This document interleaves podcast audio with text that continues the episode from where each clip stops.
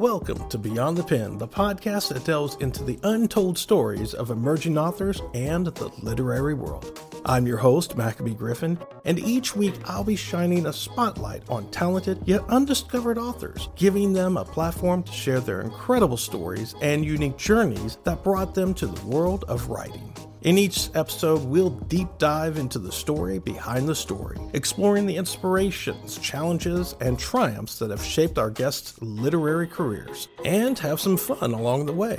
From the initial spark of an idea to the journey of crafting and publishing their books, we'll uncover the secrets that make their stories truly special. But that's not all. Once a month, we'll be joined by an expert from the publishing world who will share invaluable insights and advice for aspiring writers, answering your burning questions and demystifying the path to success in the literary industry.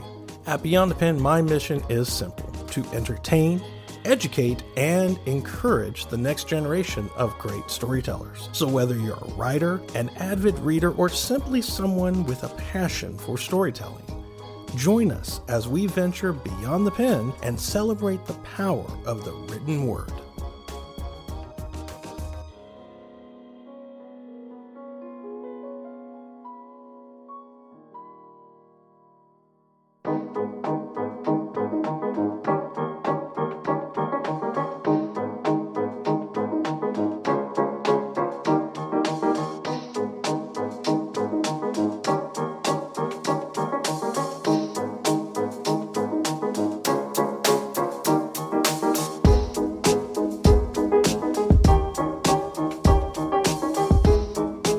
Thank you all for joining us today. My name is Maccabee Griffin, and this is Beyond the Pen, where we take the well-known adage, read between the lines, to a whole new level and beyond.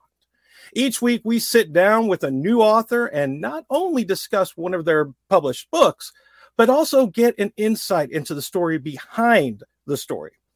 My first guest couldn't be anyone else other than Black USA News' very own Mr. Doni Glover, as we learn more about his most recent publication of I Am Black Wall Street. For all those who are not familiar with Mr. Glover, he is an award-winning journalist, news talk show host at Radio One, and a television political analyst for WBAL-TV 11, CNN, and Fox TV. He also is the founder and principal of DM Global Marketing and Public Relations, creator of www.bemorenews.com and blackatlnews.com, just to name a few things. So, without further ado, ladies and gentlemen, I give you Mr. Doni Glover. Doni, it is so nice to see you here. Thank you again for being my first, very first guest on here. Your guinea pig. You're right. I am the guinea pig. No, I'm the guinea pig. Well, both of us can be a guinea pig. How's that? So I want to really, like I said, I want to thank you obviously for this opportunity, for having this. And it has been fun to get to know you, get to know everything about your shows and everything. And I have to say, this subject is one of the most forgotten, but yet most covered incidents, not only in Black history, but also American history as well. We're talking about the great and unfortunate Greenwood District massacre that happened back in 1921. There have been many authors who have actually written about this subject. People like Hannibal L. Johnson, Tim Madigan, Mary E. Johnson Parrish, and many, many more. But the fact is, when I was preparing for this episode, I found that your book, I Am Black Wall Street, took a whole different look at it. Instead of talking about the situation, you actually went and talked about everything before it even became Black Wall Street. Can you iterate some of the reasons why you took a different route with this subject instead of covering the riots and the repercussions that followed it? I'm a history buff. And so Hannibal and those other writers have covered what happened in Tulsa very well. I was curious as to what, you know, how did they get there? Mm-hmm. And the more I dug, the more I found. For instance, did you know that Florida was not an original colony? Yes, I did actually know that because it was actually, we bought it from the Spanish. In 1831, after Andrew Jackson went down there and invaded. Mm-hmm. And he called himself putting blacks in slavery and putting Indians off the land and sending them west on the Trail of Tears on the other side of the Mississippi River. Yeah, it was definitely been the story itself has been very interesting. And just understanding everything that had to deal with the movement of everybody to, you know, Oklahoma in general, but just the story of, for you covered, you know, 500 years of history, you know, within just one book. Let me tell you why. So as I dug, I came to realize there are so many things that we don't know about American history. Mm-hmm. Did you know that there were black towns? I knew of a few of them that were closer into the when the slaves were actually moving from the south into the north areas. There were a few of them. So let me clarify one myth. Yes, sir. One myth is that all black people were slaves. No. Another myth is that white people were not slaves in this country. That is also false. True. That I understand that. There were white slaves. There were white indentured servants. Yep. The Irish were actually one of the biggest ethnicities that actually were considered indentured slaves. But remember, slavery has been around for a long time in various forms. Mm-hmm. I think what's different here in America is the vitriol, the hatred that has resulted even to this day, where there are whites who hate black people because they're black. And it's like, dude, this is 2021. What sick psychosis are you perpetuating? Is it what we saw on January 6th? Is that what this is about? That there's some whites who think that America belongs to them? Mm-hmm. You know, and it just speaks to how this country has this whole, you know, originally had this notion of manifest destiny, that America, the Native Americans, were here to be conquered and bow down to the wishes, to the whims, to the dreams of some white people from across the water, when there were people already here. Mm-hmm. So a lot of our understanding of American history is warped. So let's go back to Florida. Okay, Florida. There were people of color already here in the States when the European arrived. Oh, yeah, absolutely. The Caribbean and South America. Everywhere there was slavery, there was some type of kickback. So here's another myth. A myth is that black people were passive, were docile in terms of slavery. Oh, yes, I want to be a slave. Nobody in their right mind wants to be a damn slave. No. And when you consider the lynchings, the whippings, the rapes, the murders, men, women, and children, you have to consider the diabolical nature that it takes to do this to other human beings simply because you think you deserve to live here. How ludicrous is that? So this country was built on a lot of confusion. Yeah, so absolutely. Black people have been fighting for their freedom and forming freedom colonies from Haiti to Brazil to Venezuela to Jamaica. Wherever there was slavery, there was somebody fighting back. Wherever there was slavery. And so considering that Florida was home to a lot of free blacks and a lot of Indians who were chased from the eastern towns. They were all chased to Florida. Seminole is not even a name. It comes from Cimarrones. It means wild ones. And the Seminole is a group of various Indians from different tribes that landed in Florida. And so here's another myth. There were three Seminole Wars.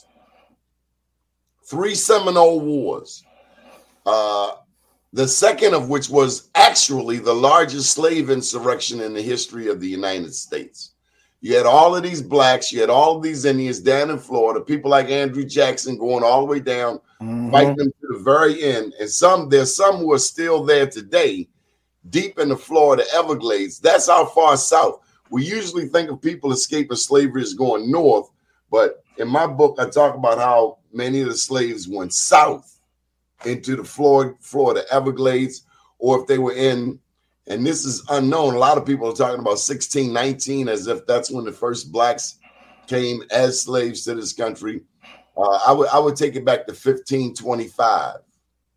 I agree with you on that. Original black slaves, the first came 100 years earlier, and they escaped and went over into the Gullah Islands off the coast of South Carolina. So there's so much we don't even know about the Gullahs and the Geechees off of the coast of South Carolina and Georgia. I've never heard of them before. And you're right. There is a lot of history that we really don't know because it's been either removed completely or it has been just twisted in some way, shape, or form to fit a certain goal or a certain political view or whatever the case may be. And this is one of the reasons why I'm really happy that you're my very first guest on here. And again, ladies and gentlemen, we are talking about Mr. Doni Glover's book, I Am Black Wall Street. And it is something that I really am looking forward to getting a copy of. The digital copy that I do have right now, I've been able to glimpse at it here and there just to get a broad view of how far you've actually went with this. But I can't wait to get my physical book. And if I can actually do this, get you to actually sign it for me. It would be really good. But it is that idea that, that's, 20 generations of pioneers that built this, not only this district, but various other places around the world through that time, from scratch, probably because a lot of times, I'm going to say multiple times, due to possible attacks from local, Klansmen, and other ignorant people through the years, plus dealing with, the segregation laws and everything that went with it.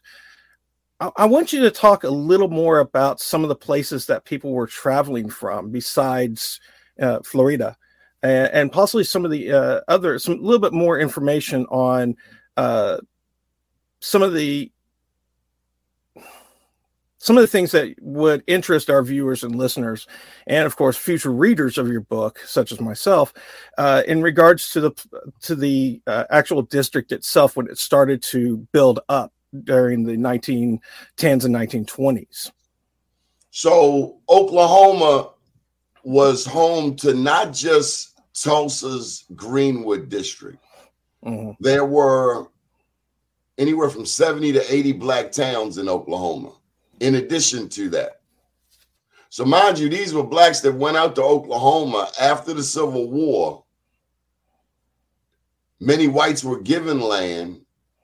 Oklahoma was special because they were giving land to Indians, which brings up the Dawes Roll. Have you ever heard of the Dawes Roll? D-A-W-E-S. No. The Dawes Roll, when all of those people, Indians and blacks, and mind you, the blacks that went out there, not all of them were slaves. Some of them were soldiers who fought in the Second Seminole War under Chief John Horse. But when they got to Oklahoma, there was this Dawes Commission. And they determined that you are Indian and you are not just by looking at people. So there's a group of white people saying you are Indian and you're not. And I told you already that there were black people, black natives already here. Mm-hmm. So you now have someone who doesn't even know their own damn history telling you what your history is. Yeah, yeah. 70 to 80 black towns in Oklahoma. But watch this. Texas had over 500 black towns. Wow, I did not even know that. There were two heroes in this book. One was a black Seminole Indian named Chief John Horse. I've heard of him. Chief John Horse went out to Oklahoma in 1843 after fighting the likes of Andrew Jackson down in Florida. They fought to a truce. Man. He agreed to lead his 200 soldiers and families to Oklahoma on the Trail of Tears. Proof positive that not all blacks on the Trail of Tears were slaves. It's true. They were soldiers. True. And they were promised their freedom if they just left Florida and went to Oklahoma, in which they did. But they get out to Oklahoma, and the U.S. government did what the U.S. government does, and they reneged. Mm. Chief John Horse then led his 200 black families and soldiers to Mexico, to a town called Nacimiento, where they still celebrate Juneteenth today. And there, his soldiers served as the border patrol for Mexico. Really? Until after the Civil War, which they came back, and his soldiers were among the first black Seminole scouts in the U.S. Cavalry. The other hero in the book is a white man. It is important to know that Black Wall Street took a little bit of everything. Mm-hmm. Wasn't just black people working, saving, blah, blah, blah.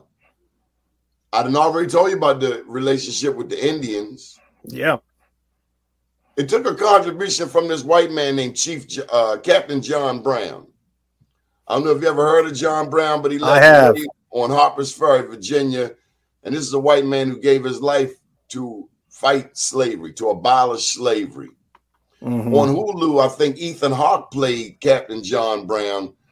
Some people thought it wasn't the best rendition. He tried to play John Brown like he was crazy. But anytime you go against the norm, mind you, the norm of the day was that slavery is okay. It is okay to own somebody. And that's what kills me about January 6th. So you are holding on to the fact that you think you have the right to own other people. Yeah. Just do your own damn work. Stop being lazy. Go do some damn work. Do your own work. Plant your own crops. Yep. And mind you, this was after the Indians took in these European settlers, taught them how to raise corn, how to eat, how to survive in North America, only to be rewarded with death and murder and rape and smallpox. So it's a lot of history that had to be unpacked. I wanted to do something different, this being the 100th year of the commemoration of the destruction of Black Wall Street. What other community has that? I want you to know that Black Wall Street, it's often overlooked, was air bombed. It was bombed. Really? Yeah. There's a song by the Gap Band called "You Dropped the Bomb on Me, Baby." Right. Gap, by the way, stands for Greenwood, Arch, and Pine, the major intersection in Greenwood District of Tulsa. The Gap Band is named after a major trisection, if you will, Greenwood, Arch, and Pine. Bombs were literally dropped on the Greenwood District of Tulsa. They've never been repaired. They've never been made whole. Those people were robbed. I mean, there was some rebuilding, but it's a reminder too that, because there's always this notion, even when you watch local news, that all murders are done by black people and everything good in the world was done by white people. We see it every day here in Baltimore on the news. Only thing black people do is commit crimes, let the news tell it. But the truth is, black people were very productive, constructive. They multiplied their gifts and talents if they were just left the hell alone. Yeah, that's true. And let me say this for the record. Black Wall Street was burned down by a mob of angry, jealous whites. period. It's true. It is very true. Fresh out of slavery and built up a community that makes the white community look like what it is. And you know, it is true on that, because history shows that they were so jealous of how you gonna be jealous of somebody that worked their way from the bottom up? You know, jealousy mentality does that. Jealousy is one of those things that it's that's why it's called it. I'm not even going to touch that one. That's a rap lyric. I was about to say, because I'm not touching that with a 35.5-foot pole. But no, jealousy is such a horrible thing, because they used the excuse to that a group of black men had raped a white woman. One man, Mr. Rowland. They Thank said you. He, yes, I'm sorry, Mr. Rowland. Yes, he raped a black or a white woman. I later learned, and it has been said that very couple later got married. Yeah, I heard about that too, because that was Dick Rowland. It was one of those. It was one of those stories that it was like it was almost. After it was all really, these people get killed, y'all too get married. Yeah, it is. It's a horrible thing that happened. But something positive at least came out of that. And the other thing that I learned was that, you know, out of the hundreds of businesses that were in the area that were very prosperous, you know, even when the bombings hit and everybody, there was a lot of people that got hurt. I think it was like 3,000, I think was the number. There's no accurate number, but at least 300 got killed. 10,000 were displaced.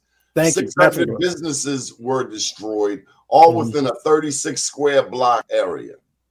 Yeah. And you know, what's funny is that, and this is why I was really happy to tell this story, that even though there was such a heartache in this, that these people had, they knew that they could rebuild. And they did. You know, after a year, they had built up 80 different businesses. And by 1942, they got up to like 242 differently. I can't even speak right now. 242 very prospective businesses that prospered and continue to prosper. Let me add just one important fact. Did you know that Tulsa was the oil capital of the world at the turn of the 20th century? Over 400 oil companies had headquarters there in Tulsa. So money was fluid for a while. Mm-hmm. But that industry, you know, at some point peaked and industry moved around. But in the early days, Tulsa was very popular for oil. Yeah, especially during the war. Good for everyone. But still, it's hard for me to understand. You're white. You got this land. You got oil. You're making money. Why are you looking at what those black people are doing? What is? Why are you so distracted?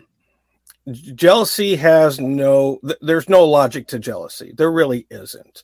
And that's one of the things. That's a really good reason why I was so moved by the story itself. You know. Hannibal L. Johnson, who wrote many books on the subject, made a statement that I thought would be really interesting to get your feedback on.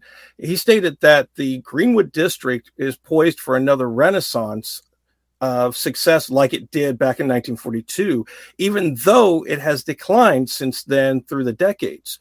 Would you agree with this statement? And why do you think so?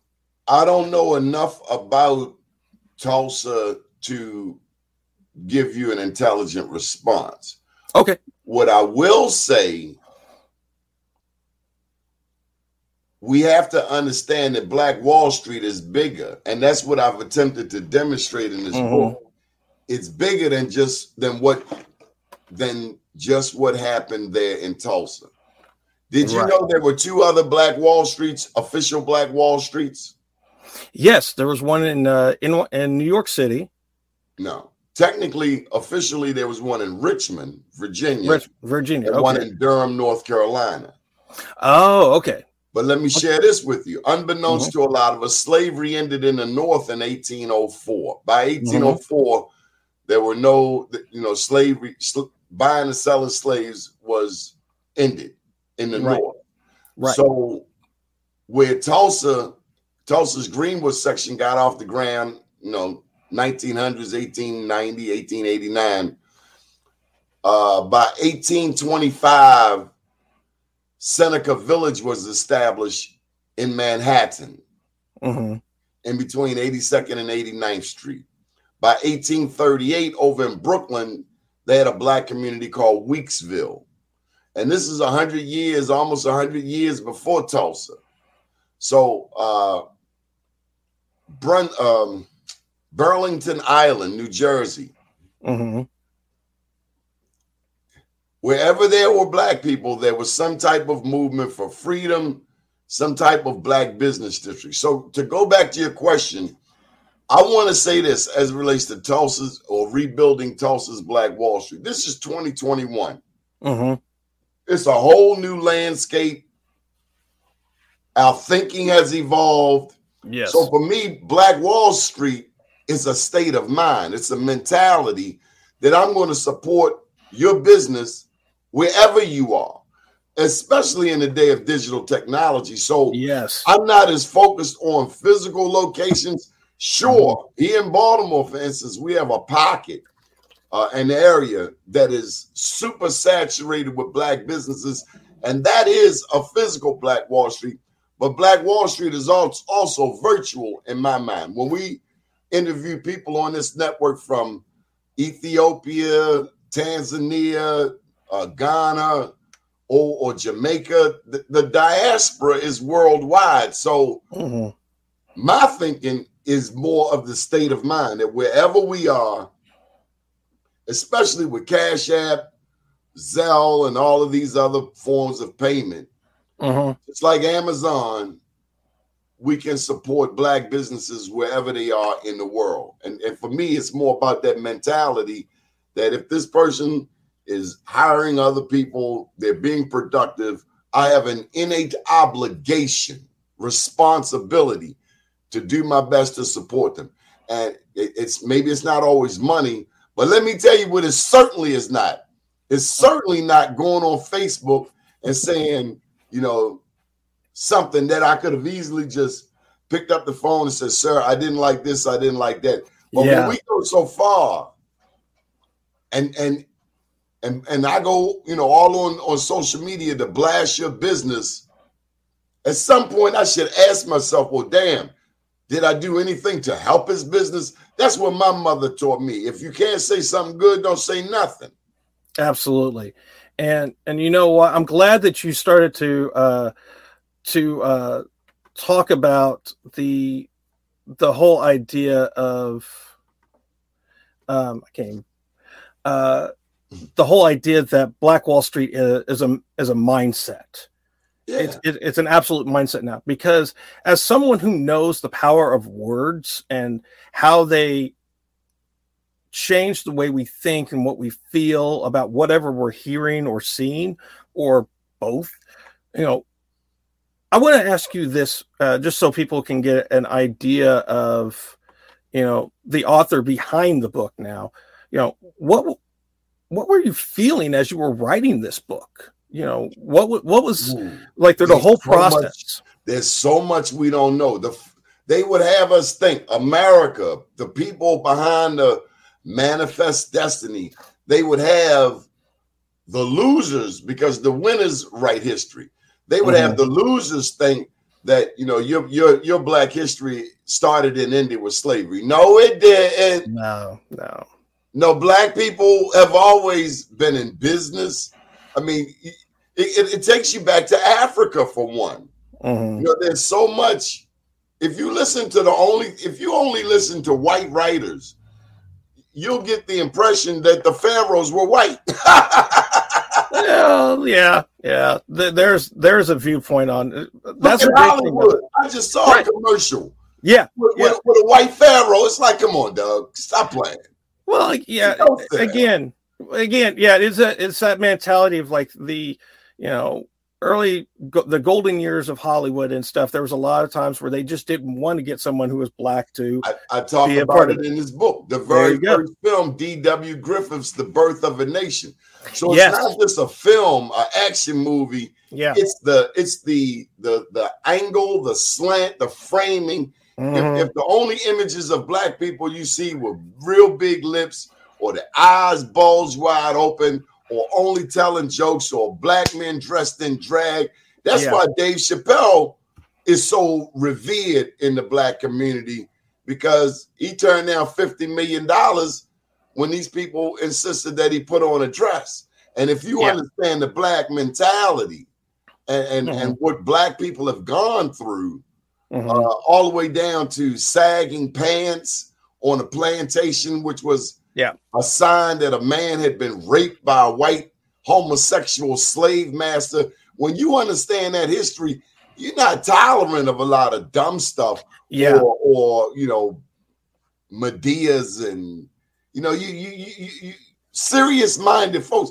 Entertainment, okay, but don't bring that to me on a serious level and expect me to respect it, because I'm thinking more along the lines of the freedom fighters, from Zumbi in Brazil to Harriet Tubman on the Eastern Shore of Maryland, and Frederick Douglass also on the Eastern Shore. People who stood up for black people to have the right to dignity, just basic human dignity. I was talking with a lady yesterday about W.E.B. Du Bois and how he wrote about the problem of the 20th century being the color line. He wrote that in the late 1800s, early 1900s. But the same is so in the 21st century. Yeah. And it's true that, you know, like I said, when you look at Hollywood's depiction of what a black man is, you know, there's so many negative viewpoints that we could touch on. But for me, the positive one is when Sidney Poitier was playing in the movie, what was it? The Guess Who's Coming to Dinner. And when he was talking to his dad, because if anyone doesn't know that movie, it's about a black man who was getting engaged with a white woman. And this is back during the late 50s, early 60s. And it is a wonderful movie. It is, even today, I would say that would still touch on a lot of things, a lot of subjects that are still kind of, people are kind of leery with. But the scene that I'm really talking about is when they're trying to they're trying to talk the fathers into allowing this to happen. And Sidney Poitier's father, I wish I could remember the actor's name, because he was so good at it. He made the statement, "Dad, you look at me as a black man. I see myself as just a man." And that is something that a lot of people still kind of don't see anymore, that we are way beyond our colors. We are way beyond what society has depicted as what a black man is and what a white man is, what an Asian, or whatever the color of your skin is. And, you know, when you look at that and you see how ridiculous a lot of the things are that we see, it allows us to really digest and understand what's going on and then change it. And that's one of the things that I'm really, really glad that, because there is history that people don't know. And that's why I enjoy telling stories. That's why I became a voice actor, is because of the fact that I love telling people's stories, because they're needing to be told, you know, and knowing how important Black Wall Street should be in our current conversations, and the inspiring stories of faith in the human spirit by the pioneers that overcame these segregation laws, the death, the destruction of so many lives, and the resurrection of an entire group of people. I want to ask you, what are you wanting your readers to really take away from this? And what are you hoping that happens in their lives because they read your book? We like to inspire entrepreneurship as a viable option. Mm-hmm. We also want people to think for themselves. Go and do your own research. Don't believe anything anybody tells you. Don't even believe me. Read the book, but don't believe it. Go and double check. Go read for yourself. I also want people to look up their own family trees. Yes. A lot of people have history in their lineage they know nothing about because nobody told them, nobody recorded it. Mm-hmm. I would encourage, I would hope people come away with a sense of self-empowerment, of a better sense of what the individual can accomplish. So often it's easy to get into the mindset of accepting the status quo from ourselves, from our children, from others around us. You know, I want us to lift up our sights, aim higher. Oh, yeah, absolutely. Absolutely. And when somebody tells you you can't do something, prove them wrong. I get a thrill out of it. When I first wrote this book, I was told by one of my advisors that Black Indians did not fit into this story. Why? Because people don't think that Indians were Black? Yeah. And that there wouldn't be a nexus. But in retrospect, when I talk to the people out there in Tulsa, including attorney DeMario Solomon Simmons told me that you cannot write the story of Black Wall Street and not mention Black Indians. Not the thorough story. And so, again, I want people to look beyond the surface on a situation, as I do, as I have to do as a journalist, or as I strive to do as a journalist. You got to go beyond what's on the surface if you really want to understand. You know, it's like a pretty girl. Yeah, she's pretty, aesthetically pretty on the outside, but you still got to unpack that mind. You got to unpack that spirit. You got to unpack that personality to find out what's underneath, what's the substance. Yes, absolutely. And you know what? That's why I was really happy that you allowed me to create this show, because, like I said before, stories are so important. Well, I appreciate it anyways. But it, like I said, it is very important that we look beyond just this, what's put in front of us. Like you said, everybody should not only just read a book, they should look at it as a reference point, but go do your research. Go to the point where you can actually have so much knowledge about a specific subject that it creates a passion within your soul, that you want to learn more, that you want to share more, because that's where wisdom comes from. And that's why I tell people very often, it's like, when you go down, there's two paths. We always say that you have the hard road and you have the easy road. The easy road is a highway that everybody goes down because it's easy. But here's the problem. There's no wisdom left on the easy road because of the fact that those who pioneered it already built the road. They left stuff. And then everybody behind them has already picked up all that wisdom. But a lot of people, when they get that wisdom, they don't share it. They just keep it to themselves, and it just dies with them. Now, those that go on the hard road, you're going to hit obstacle after obstacle after obstacle. But here's the great thing about obstacles. They give you wisdom. There's always going to be a treasure chest of wisdom for you to not only have for yourself, but also enough for you to get through the next obstacle and hand that off to someone else that's coming through your path. And those are things that we really need to do, and especially with our stories. And now that we've talked about your book, and I love your book, I want them to know just a little bit more about you.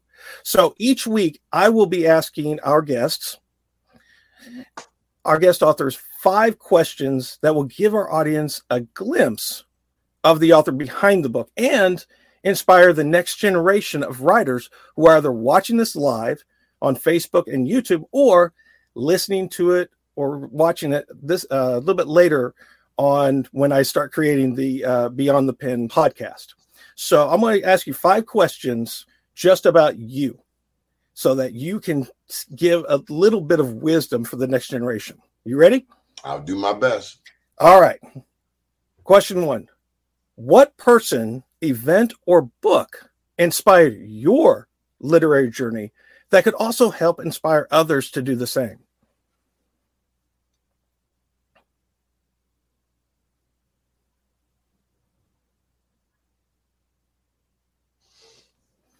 I love doing this. My fifth and sixth grade teacher, Mr. Williams. A teacher. That's awesome. He had me doing the morning broadcast. I made it on the local television in his class. Made it in the newspaper, I think, around that time.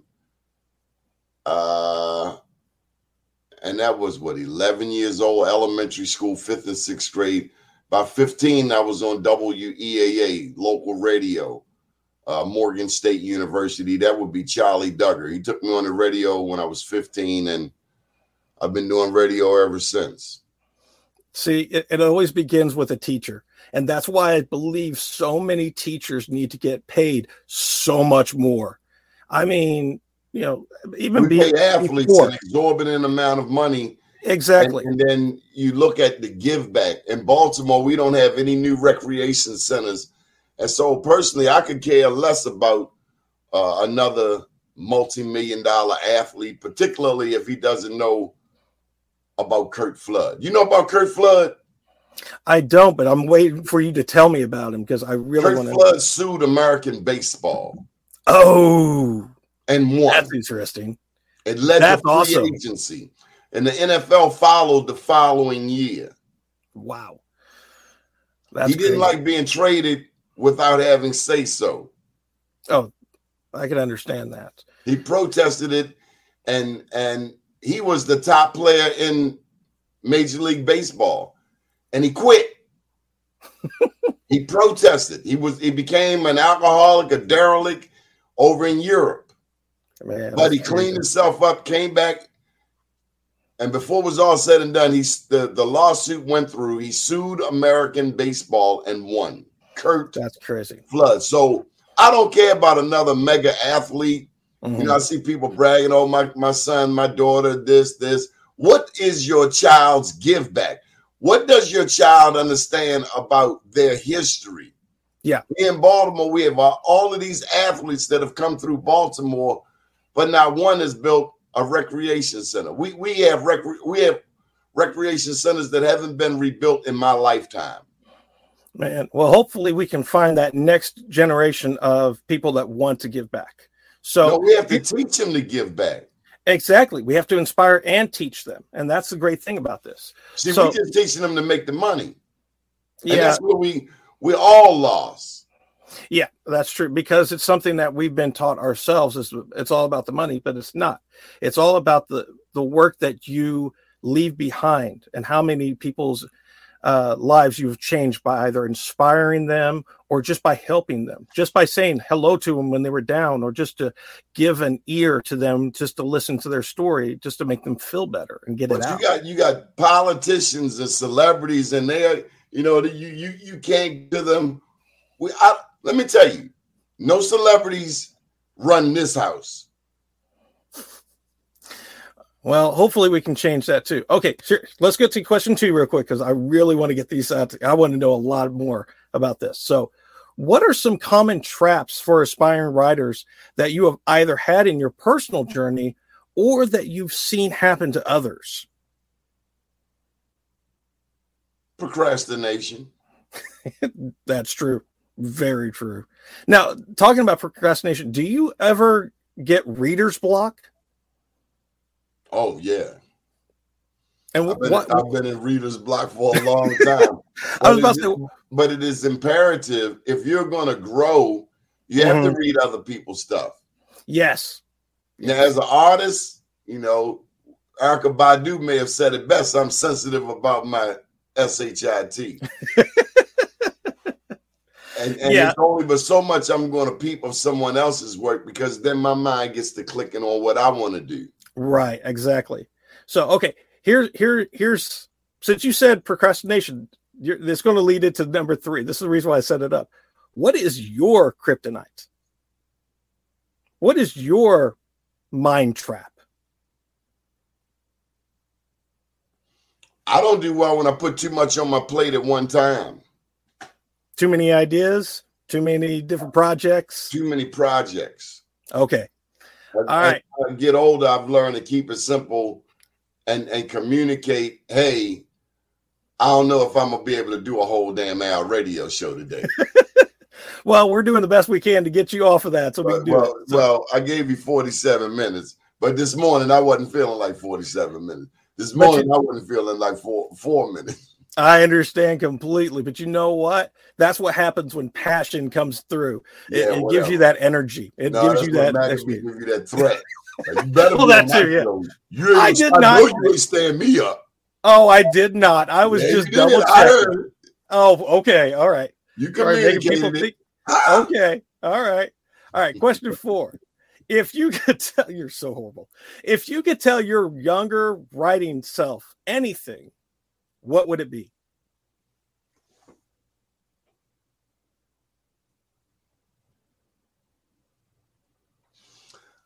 I would have to say what Nikki Giovanni told me when I was 18. Keep writing. There you go. That's the greatest thing you could ever say. All right. Last one.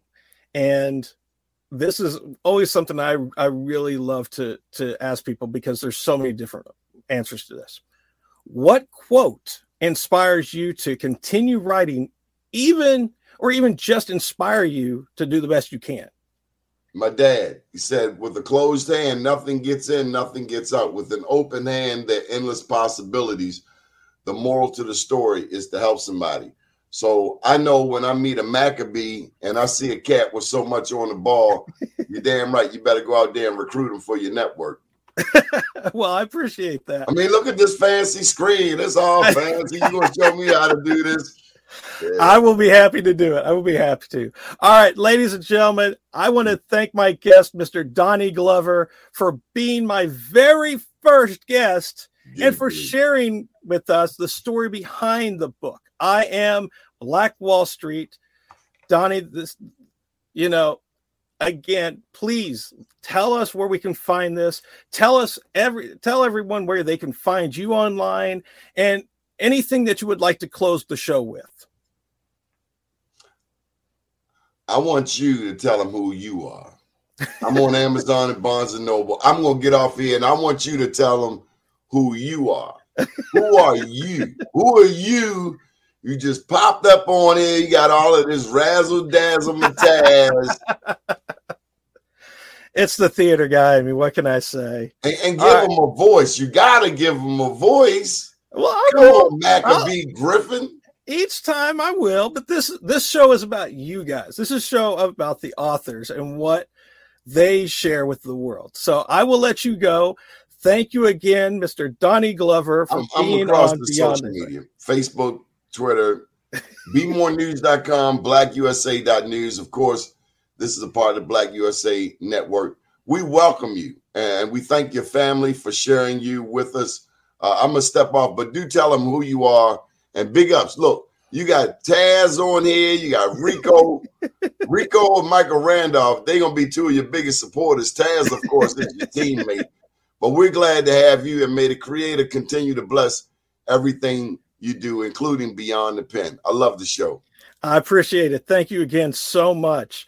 All right, ladies and gentlemen, this is it. I want to thank everyone who is watching now, and for those who will be watching or listening later.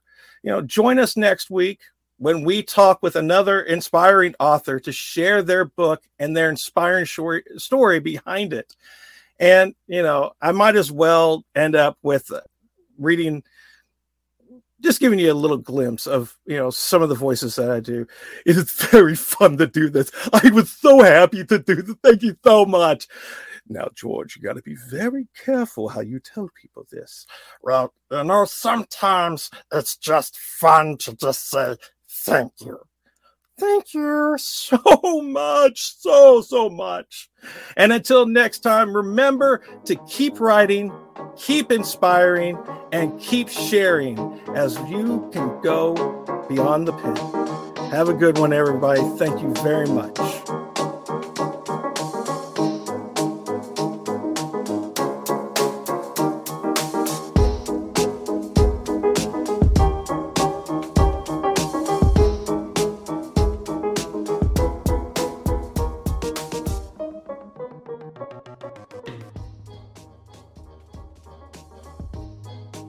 Hey folks, that's a wrap for this episode of Beyond the Pen. We hope you enjoyed listening as much as we enjoyed creating it.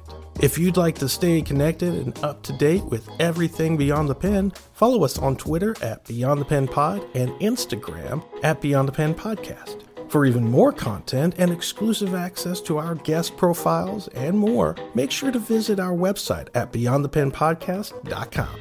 Don't forget to join our Facebook fan page to interact with our favorite authors and fellow fans of the show. And if you want to take your Beyond the Pen experience to the next level, check out our selection of video interviews on Traverse TV's Video On Demand and live stream. You can access these interviews through your Roku, Amazon Fire, Apple TV, Google Play, iTunes, or the Traverse TV app. So until next time, thanks again for tuning in, and remember to keep writing, inspiring, and sharing as you go beyond the pen.